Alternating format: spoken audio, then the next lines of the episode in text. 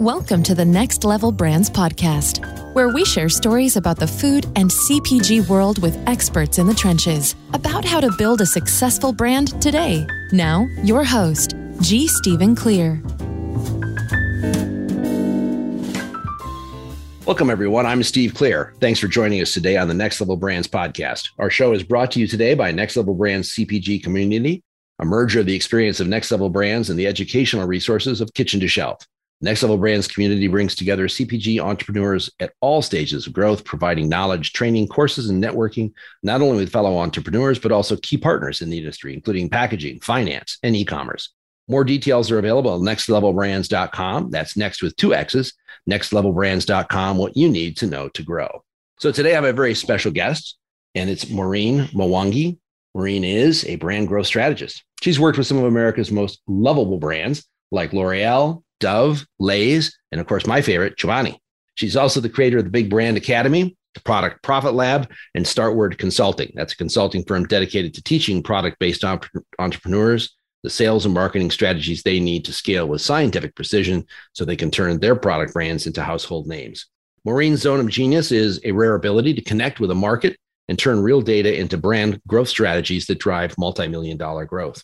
She is also giving back through her nonprofit organization, the Taji Foundation, which supports boys in Kenya to get the education that they need to lift their families out of poverty and build some generational wealth. Welcome to the program, Maureen.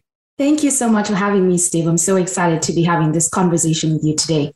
We've been waiting a couple of weeks to do this. I was very excited to talk to you about a whole bunch of things. We'll try. We may have to do another show at some point in time to catch up on all the stuff I'd like to talk about. I want to start with our audience is folks like you work with, which are fellow entrepreneurs and building CPG businesses, and whether it's food, beverage, health and wellness, wherever it is. But your experience background with very large CPG, how did you get involved with that? And, and where did you first go? And how did brand management become what you got into? So just to give the listeners a bit about my background is I grew up in Kenya where entrepreneurship was not the norm. In fact, my parents were the only entrepreneurs I knew as a little girl. And so I was always fascinated as they talked about product strategies around the dinner table for most of my life. So when I got older, I became really aware of the financial freedom business ownership afforded my family, along with the success and the access to more opportunities. Because of that, I learned that the secret to my parents' successful business was because of their reputable, trustworthy, product-based brand that they had created for over 25 years. While others in the industries were taking shortcuts and selling commodities on the cheap, my parents actually really focused on building a reputation that was unparalleled in the market. So this curiosity literally led me to understanding how to build breakout brands. And it's what became the seed for me to come over to the US and pursue a higher master's program in New York. So I literally left Kenya, came over to the US, and I pursued a master's in business analytics. Little did I know, it's actually marketing analytics. And that's what gave me the opportunity to get into CPG, get into the branding, marketing, consulting. And I started off working at Nielsen Company, where I focused primarily on forecasting, innovation, and predictive analytics. That's when I worked with Chobani, your favorite company.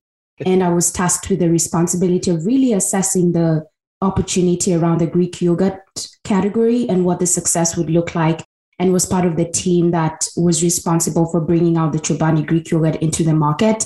And through that, I really learned and I really got the opportunity to understand how big brands do branding, and knowing that my parents needed information to continue growing and scaling their businesses, I started helping them on the side. And that's what led me to create my company, Startward Consulting, that's focused on really taking CPG companies, small brands to the next level by leveraging the data and providing the information that they actually do not have. So it obviously exposure at Nielsen and data and statistics, obviously a huge driver for them and stuff. Did you look at some of the Nielsen clients who had brands and said, hey, I think I can go here, or I want to learn this particular, I want to be in beauty or I want to be in potato chips? Or how did you make that transition? So how I made that transition was I actually think it happened naturally, because how Nielsen works is you're always staffed on projects across different categories, across different brands. And I always worked on projects that revolved around forecasting, predictive analytics, and white space opportunities. And so when a company would come over to Nielsen and they had this new concept that they really wanted to test into the market, I was always part of the team. And so I really got to work with Chobani. I got to work with Dove when it came to their body polish. I got to work with Pfizer when it came to the sleeping pills. I got so many opportunities that I loved, and it really gave me an understanding of truly what it takes to build a brand from the ground up, and also actually what it takes to sustain market leadership, especially for brands like Lays and PepsiCo. Right. Because it's different when you have heritage brands. Yes. Right. Is trying to maintain a freshness or something. And, if you're pulling something out of the hat, let's just say plant-based chicken, that's great because it's brand new. Everybody knows that. But to come up with something in a category that is already mature, already saturated, is a whole other thing entirely. So you always kind of had a little bit of a bent for the entrepreneur. If you can we talk a little bit about, obviously, so you're at school, you go to work at Nielsen and fine, but getting into large CPG, what were the challenges going into it, being the fact that, you were an immigrant, yes. right. And a woman a woman of color and most, not that many years ago, big CPG in America was not a diverse place. And so even on women's brands, which really amazed me when I went to work with products that were made for women and the sales team was all guys. It was like, how does that work? But did you face some challenges? Did you, or did you have enough of the firepower that basically that didn't matter? Oh, I faced challenges 1,000%. Yeah. You're so spot on when you said there was literally no diversity. And to date, they're working on building that diversity, especially when it comes to the agency side. And one of my biggest challenges was really stepping into CPG, but I was also stepping into a function that was data heavy, that required a lot of coding, and majority of the people in that position were my male counterparts. It was like a double tragedy. Like, you're a woman of color, but you're also very good at math. How are you going to break into this space? But one thing that I leveraged, and I've constantly told people, is I leveraged my strength, which was I didn't grow up in the US. Like, I have an understanding of how emerging markets work. I have an understanding of opportunities. I really look at things from a very different perspective. And every time I would go to market research, I would always be the voice of the unheard. And when it came into pricing, we'd always talk about, because the leaders would be like, this is not expensive, but I'm actually like, you have to remember this would not be bought by somebody who's in a minority, underrepresented community, or is a minority. They don't have $10 to spend on a potato chip. So just being that voice in the boardroom that is a sounding voice, like telling them that, hey, I know we're building brands, but we're building brands without an awareness and understanding of those who are underrepresented. And every time I would go to interviews, that's a story I brought to the table. And that's a story I still bring to the table today, even when I'm working with customers and clients, because the society is vast. We have different people, different personalities. There's so much economic disparity, and we have to be really aware when it comes to brand building, because at the end of the day, it's consumers who buy our brands, and we have to represent them. Yeah, it's super important, and you would think it's so rational, and we'd be like, duh, you guys haven't figured this out? But one of the things, Maureen, I think when I started my last agency, I started in 1991 in San Francisco. Our brands we were working for was Nabisco, Clorox, Conagra.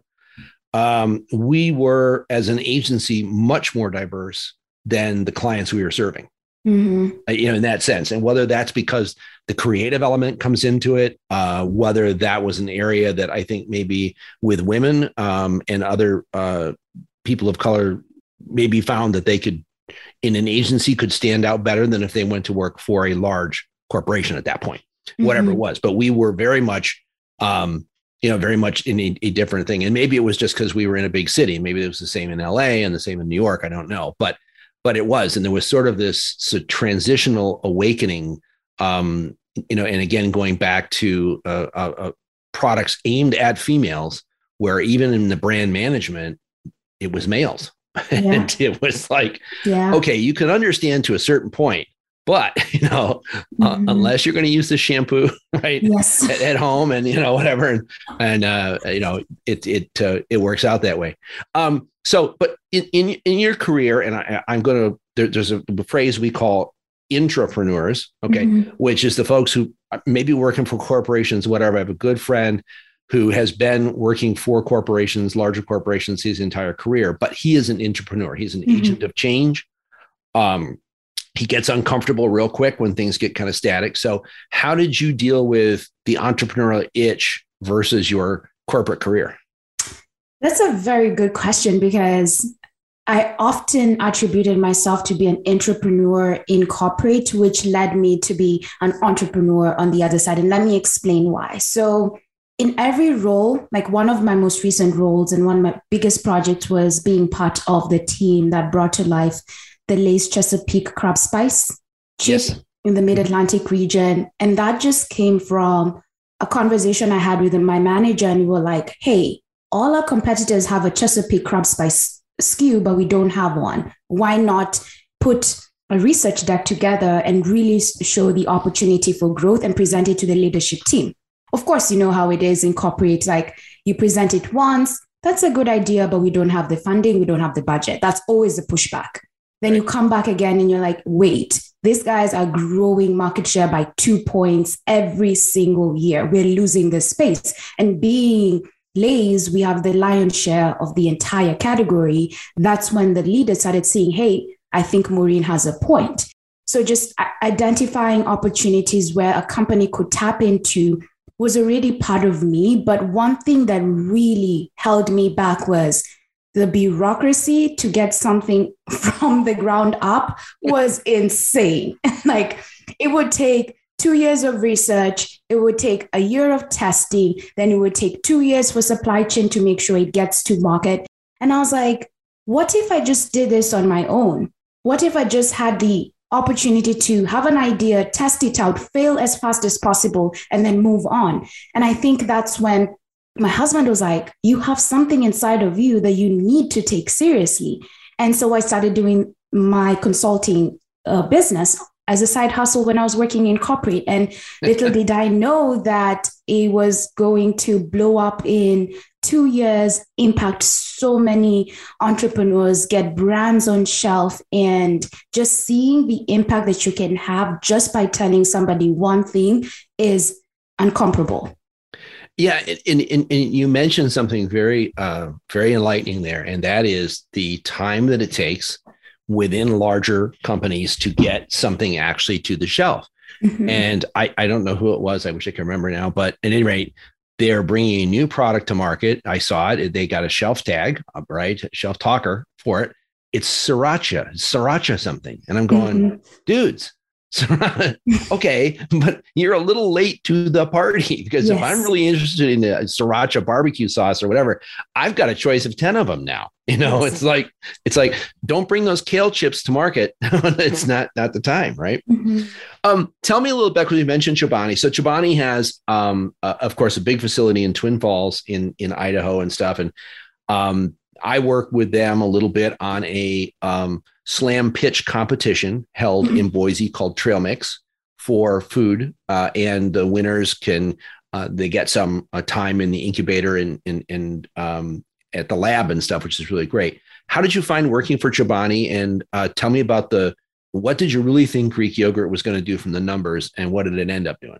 So how I found Chobani was actually the easiest company to work with, because they have a startup culture. Like at the time in which I was working as the agent on the Chobani Greek yogurt, it was still a small growing company. It wasn't as large as companies like PepsiCo, Kraft, you name it. And the brand managers were very open and receptive to change. It was one client where they were like, we're paying you to tell us what to do. And at that point in time, there wasn't a huge penetration of Greek yogurt in the US, and they only just wanted to test the plain and the vanilla. And my forecast showed the first year of sales would be about $2.4 million, remembering my numbers, and they surpassed it by like 10x. How they did that, funny enough, they didn't even put a lot of money into ads. They did that through distribution. They grew, they really expanded their availability. Then they segmented it more into reducing barriers to purchase. So they added the flips. They grew that brand so well. And it's so commendable to see that, because many people think that the only way to build and grow a brand is just through advertising and pouring through ads. But the greatest way to grow a business and to grow a brand is just thinking about how can I get this product to more people? How can I expand my distribution? What are the new opportunities? What are the new platforms for me to grow? Because sometimes we think marketing is the only way to scale a brand. Actually, marketing is not the way to scale a brand. The way to scale your brand is through expanding distribution, because marketing sometimes eats into your profits. And as entrepreneurs, we don't think about that. Well, yes. Okay, I got that. But let me add to that, because my mantra as a marketing person, but as a retail marketing person, mm-hmm. is getting the distribution is nice. Mm-hmm. If you can't support the distribution financially, if you can't price properly, promote properly, or get trial, a lot of companies actually over distribute. I think they get into markets where they can't support it because they don't have the cash. And then you don't get the trial, you don't get the turns, and the next thing you know, you're off the shelf. But my question is always like, if you continue to market it and you're not available, how will people buy? Oh, absolutely. Right. I'm going to go out and do a major social media campaign and I'm only in 200 stores. Yeah. Well, hell, wait a minute. No, yes. Totally. It's the availability of promoting is always larger than, I mean, even if you're Frito-Lay, you're not everywhere. Mm-hmm. So it's always larger. And I also talk about, you know, in e-commerce and how that's changed. And I'm going to get that in a second, but the same thing, the same idea, which is, okay, I can boost this out there. I can get a lot of people to see it, but unless they're going to come to my website and I sell through my website, which not everybody does. Mm-hmm. If I'm in Whole Foods nationwide, mm-hmm. that's mm-hmm. great. But the vast majority of shoppers don't shop in Whole Foods. Mm-hmm. So, you know, it's one of those things you have to, you know, basically put that together from the distribution standpoint, mm-hmm. back to that for a second. And that is, do you working with the growing brands? Do you try to do a channel management or a geographic growth structure? Or how do you look at that for optimal growth? For the size of companies I work with, I prefer the geographic channel management. Okay. Because right now it's such an amazing opportunity to have a business and have a brand, because there's a huge push to supporting local brands, supporting local communities, even getting into retail. A lot of buyers are looking at how can we support emerging brands within a community. And I think it's a high chance we tap into that, but also from an infrastructure standpoint, as a business owner, it really allows you to manage another channel with ease if it's within your proximity. Right. So you can still get to it. And as the founder, you can see what's going on. Exactly. And also as a founder, you get to get research and data that otherwise you would not have, you know? Right. Because you can't buy Nielsen at that mm-hmm. point. So mm-hmm. yeah, you do it. Let's talk for a second about e-commerce and, mm-hmm. and, you know, that whole paradigm shift and everything has occurred within your career. What do you think about it? What do you think about the shift? What about the future for an emerging brand? Where should they be? The shift to e-commerce was bound to happen. It was coming. And I definitely think every brand should have a presence online, because the consumer behavior is also pivoting towards that space. But the biggest challenge that's going to happen and is going to continue happening is really, how do you stand out from the crowd? And my philosophy right now is really articulating your value, understanding your value proposition, and selling from a value standpoint and not selling competing on price, if that makes sense. Because many of us as business owners, as product-based business owners, we always think product first, but I really want to challenge you to think brand first. And I say that because consumers are now buying brands. They're buying into a mission. They're buying into a philosophy. They're buying into a cause. And you have to ask yourself as a CEO, why would somebody buy me? Because remember, branding is why people buy you. Marketing is how they find you. Right. And the question, the first two questions I always ask people are, do you have a product or a business? Mm-hmm. And secondly is, do you have a product or a brand? Exactly. Because, you know, if you're selling as Sally's super green juice drink, well, that's great, Sally, but pretty much you've locked yourself into green juice drinks for the rest of your growth and versus something else. But yeah, brand versus, and I think sometimes, Maureen, that's a hard concept for a lot of entrepreneurs to grasp. You know, isn't my product my brand? And it's like, no, it's not. And, you know, and I think you can also, there are some early stage stuff that, you know, you've got to make a choice between maybe that new line or that new flavor or whatever versus developing the brand and putting more money into that or more time and effort as it goes. Mm-hmm. Do you think, or do you see out there brands that strike a note in e-commerce, but are maybe going to be very hard to bring over to retail? That do really well in e-commerce, but might be really hard to bring over into retail. Yeah. Or something with, you know, maybe it's a multi-flavor line or whatever, and they have 10 things they're selling online, but Stop and Shop's not going to take 10 items to start. I think for me, when I look at my experience lends very well in the beauty space. And to be honest, I think when it comes to cosmetics, it's the variety, the colors. I feel like some segments and some product categories will do better online versus in-store. And I'm thinking about foundation. Okay. It's easier to buy a foundation in store because people want to get it matched versus doing it online.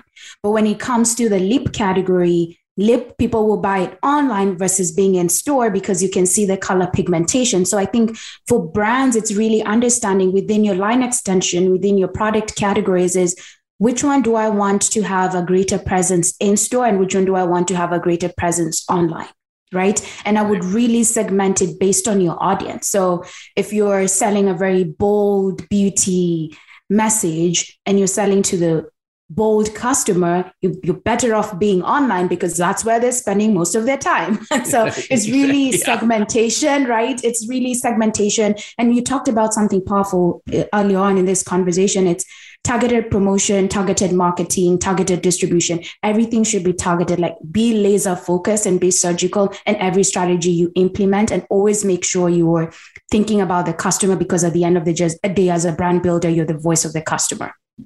Exactly. Maureen, let the folks know in the audience how they can find out more about Big Brand Academy and the Product Profit Lab and Startward Consulting. So you can learn more about me from my website. Go to www.Startward Consulting, which is StartwardConsulting.com.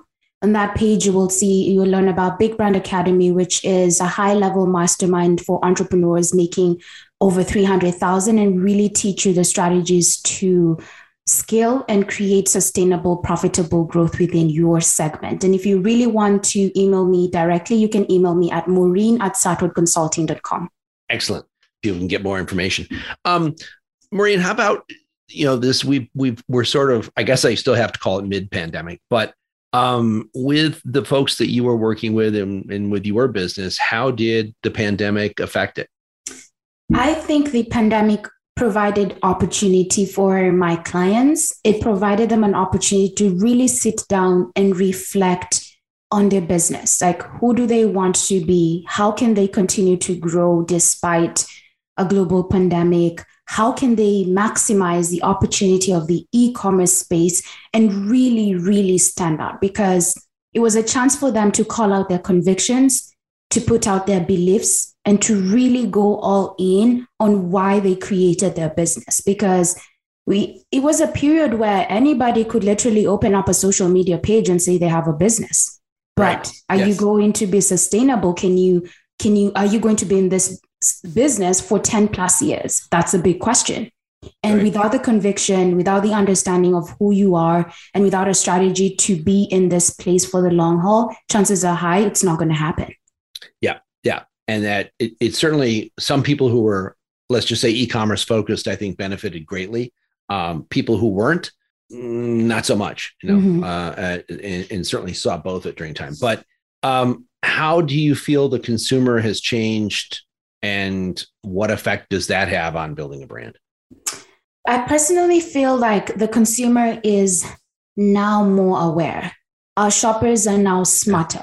Yes. Our shoppers are doing their due diligence, and our shoppers are willing to support businesses and brands that stand for something higher than themselves. And so if you're talking to that person, your marketing strategy has to speak to them.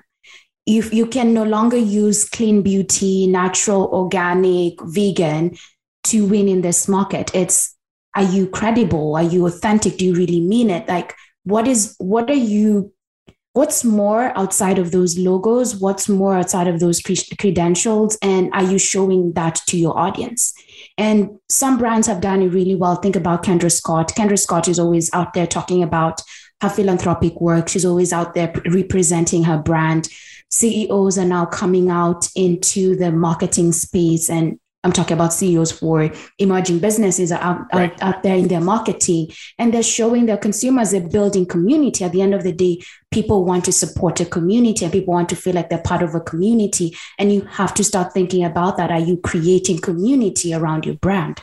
Right, because it has to be more than a transactional relationship, or it doesn't work. And the other thing that could be interesting with part of this is it's also much like any other cataclysmic action, a war or anything else, it forces a lot of the traditional things to move in different directions. So I think mm-hmm. On the retail side, whether it's drug or grocery or mass, whatever, I think they've done some amazing things in the last 2 years that probably would have taken them 10 years to get there if things were just going along as normal.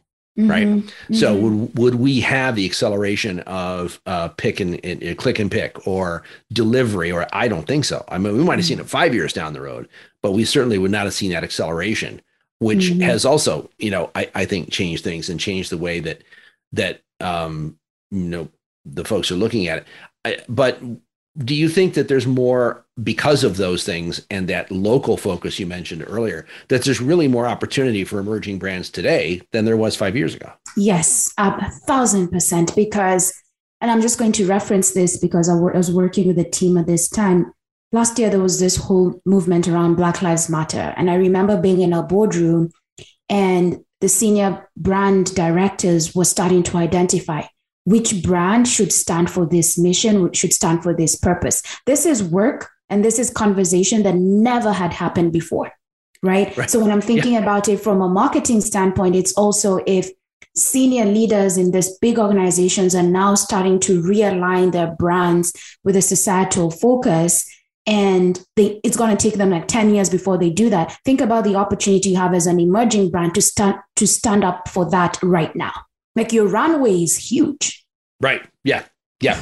Yeah. You can do that. And even in some cases with on the production side, mm-hmm. I have some experiences with where a larger grocery operator who had some redundant dairy production stuff took a local brand and said, well, wait a minute, we got a plant that mm-hmm. is not certainly not running optimal.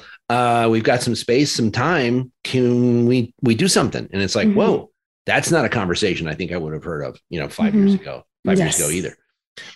From the founder standpoint, so Maureen, another question, because you've again come from larger CPG background. Where does that drive and that individuality of the founder? Where do you have to start adding to the team to bring in people who have, let's say, more larger industry knowledge or whatever, as opposed to that scrappy entrepreneurship? I would say when you have your infrastructure in your business dialed in, right? Because you want to build a team when you're in a position where you feel like, I'm ready to build a self-led company. I'm ready to teach others how I do things so that we can scale, because it gets to a point where you as a founder can be the bottleneck of your business. And when you get to a point where you're the bottleneck of your business, you're going to plateau. Like, your revenue is not going to grow. Your marketing is just going to feel so exhausting. And if you're at that point in time, it's time for you to delegate, delete, and automate some processes by hiring a team or investing in infrastructure. But you're the only one who will know, based on your current like infrastructure in your business. Like, do you have capacity? Do you have capability? Like, tune into that, listen into your gut, and see if you're ready for that.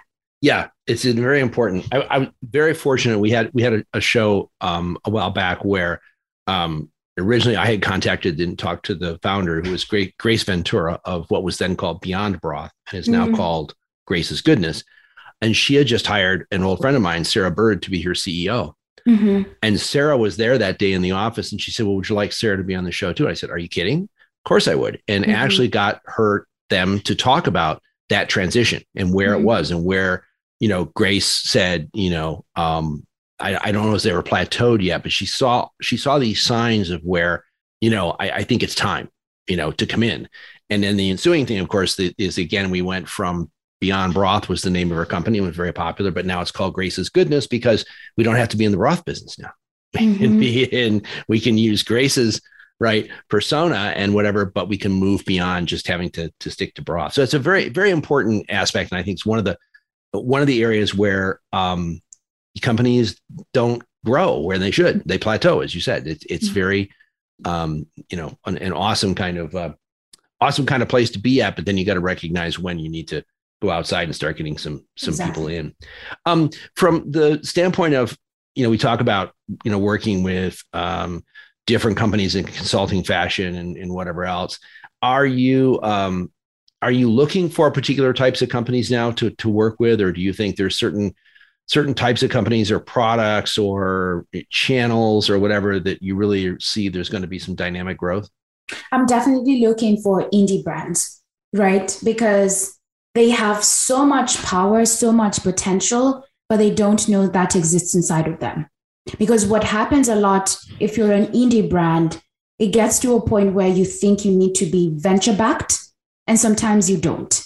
It's like really probably you just need to look at your infrastructure, look at your data, and find opportunities for growth. And a lot of indie brands, most of them don't do that. Right. That's the other thing, too, that I think has been very beneficial for entrepreneurs, emerging brands. Has been in the, in the mid 2000s and maybe around the recession or whatever, food, beverage, and health and beauty were not sexy places to put money.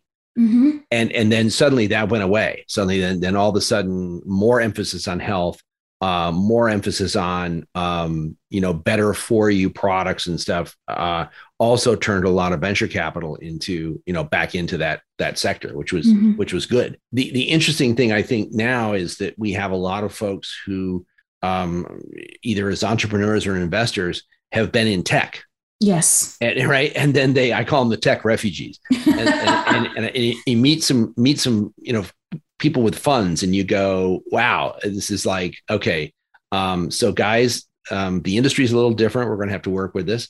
But I spoke with a person yesterday who was, in tech, and got to a point where, personal decision, I need to get out of this. This is not working for me. And oh, by the way, I really like coffee, and, I'm going to do this. Mm-hmm. So I think there's quite a little bit of that out there, but they also have at least an understanding of business, basic business, right? So they can help do that, but it doesn't always translate. The tech doesn't always translate to, certainly not the scalability in a very short period of time. It takes longer to build, I think, a food and beverage brand going forward.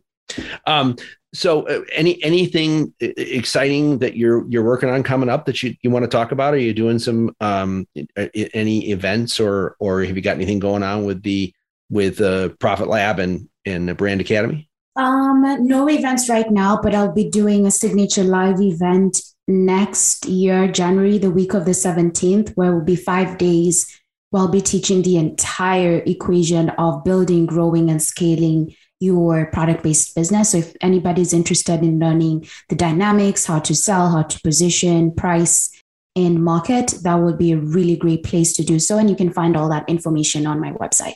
Super. And we'll include that in the mailing that will go out with this. Mm-hmm. So we can have that information. One of the things we try to do, Maureen, is to ask guests to, if they can, encapsulate words of wisdom, words of advice. We call it words to grow by. But basically, we're looking for some guiding light. It can be a phrase. It could be a single word. It can be a quote. But something that you kind of take with you that you would like to pass along to fellow entrepreneurs out there. One of my guiding lights as an entrepreneur, and I share this with so many people, is allow for space to create magic. Okay. And I say this because as entrepreneurs, we really want the how, we really want the very next strategy, really want the very next thing to get us to a quantum leap or the exponential growth. But most of the success, most of the growth and expansion we always want comes from space. Allowing the how, because that's where the magic happens. Got it. That is great advice. Wow. Yeah. It's so true how that works. Mm-hmm. Awesome. Well, thank you so much. I really appreciate you taking the time to be with us today and talk about, wow, so many important things. And also talk a little bit, if you would, just about the foundation and how that got started and the why behind that. So the foundation is my passion project. And I say it's my passion project because I really created it to support boys in Kenya to get education they need to lift their families out of poverty and build generational wealth. Because in Kenya for over 20 plus years, there's been a huge push on empowering the women, empowering the girl child, but the boys have actually been forgotten. And in a very patriarchal society, the boy child is a backbone of the society. But if they don't get education, if they don't get access to capital and resources to progress, they're not going to be able to grow their families. And nobody's doing that. So I really started by educating the boy child through the high school so they can get into college. Because without education, primarily in my society, you would actually be nothing and you wouldn't go anywhere. Right. That's great. Yes. Because I was, I did want to ask you about, so why boys? It's like, right. Obviously it makes sense. It has to be, if you can help out in that area and particularly again, in patriarchal society, it makes a big difference. So I think that's a great passion project, by the way, I think so. But all right. Thank you so much. Really appreciate you taking the time. And we will also hopefully have you on the program down the road. We'll be talking about some other stuff with building brands, if you can do that. Awesome. Thank you so much for having me. This was fantastic. You bet. Well, thanks to actually all of you out there for joining us today on the Next Level Brands podcast, part of the Next Level Brands CPG community. If you have a growing firm in food, beverage, or health and wellness, you should be part of the Next Level Brands community, education, resources, workshops, founder coaching, and networking. More information available at nextlevelbrands.com. That's next with 2 X's. Nextlevelbrands.com, what you need to know to grow. This is Steve Clear, and we'll see you all next week. Thanks for listening to the Next Level Brands podcast with G. Stephen Clear. Learn more at next2xlevelbrands.com. While you're there, be sure to sign up for the Next Level Brands email list or subscribe on iTunes so you never miss an episode.